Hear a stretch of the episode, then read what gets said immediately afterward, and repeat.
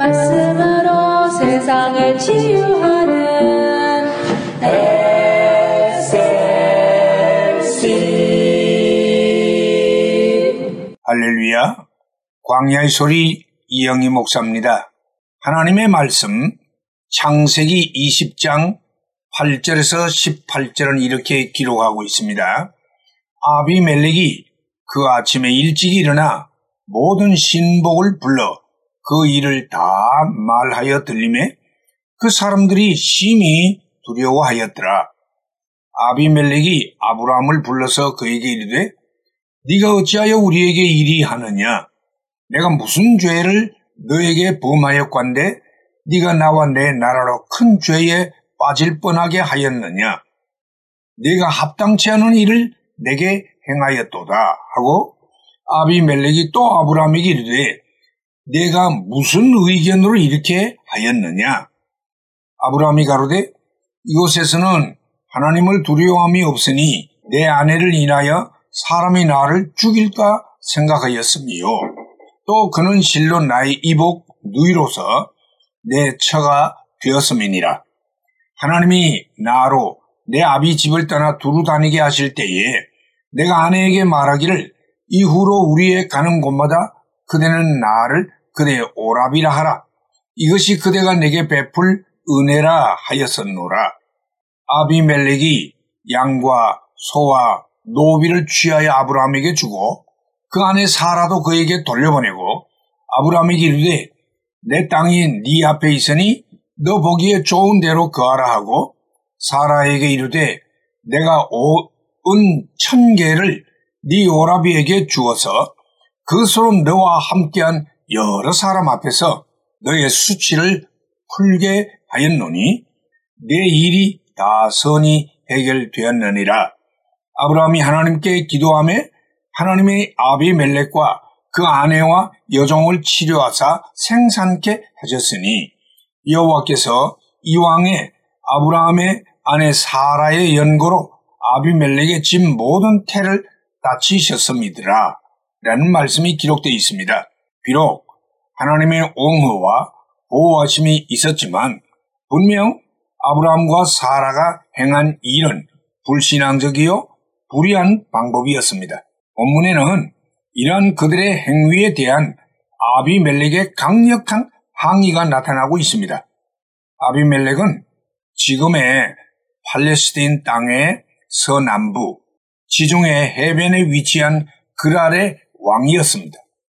그는 하나님을 알지 못했고 경외하지 않았던 이방인이었습니다. 그럼에도 그는 인도적으로 매우 떳떳하고 의롭게 행한 것으로 보여지고 하나님의 책망에도 불구하고 자기 자신의 의로움을 주장했던 인물로 나타나고 있습니다.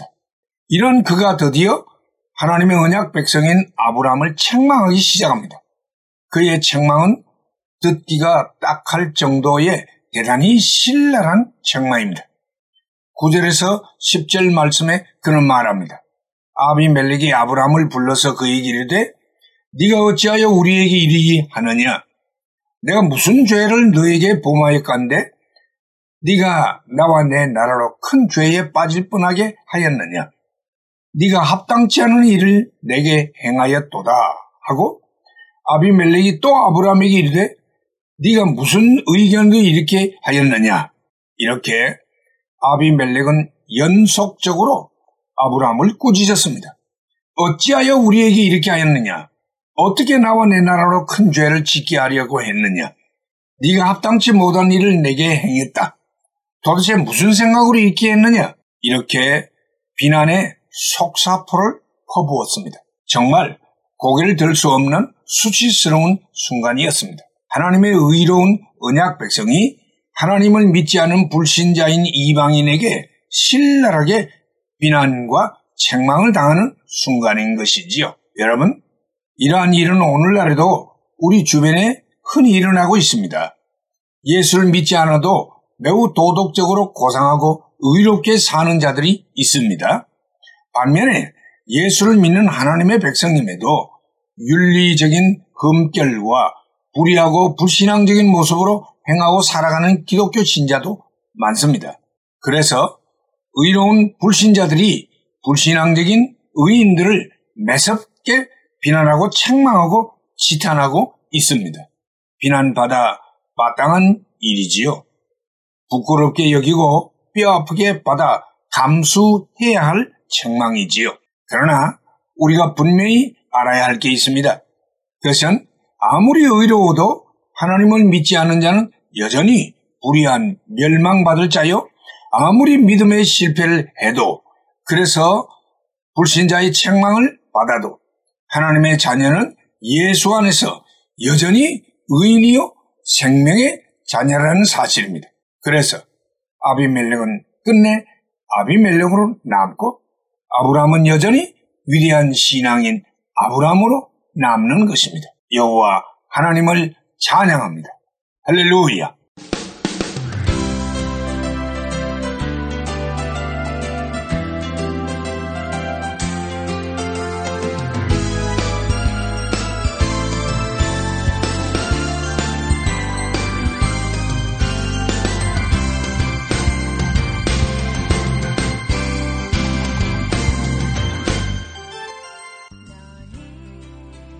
말씀으로 세상을 치유하는 SLC 방송 가족 여러분 안녕하십니까? 저희 방송에서는 보다 나은 여러분들의 신앙과 삶을 위하여 상담을 진행하고 있습니다. 신앙 상담이 필요하시거나 혹 기타 필요한 의견이 계시면 이메일 주소 slcb 9191 at gmail.com이나 카톡 아이디 slcb 9191으로 보내주시면 되겠습니다. 다시 말씀드리면 이메일 주소 slcb 9191 at gmail.com 카톡 아이디는 slcb9191으로 보내주시면 되겠습니다. SLC를 늘 사랑해주시는 가족 여러분들께 진심으로 감사를 드리며 하나님의 말씀 전파 사역을 위해 최선을 다하겠습니다. 대단히 감사합니다. 너는 하나님의 선사랑스러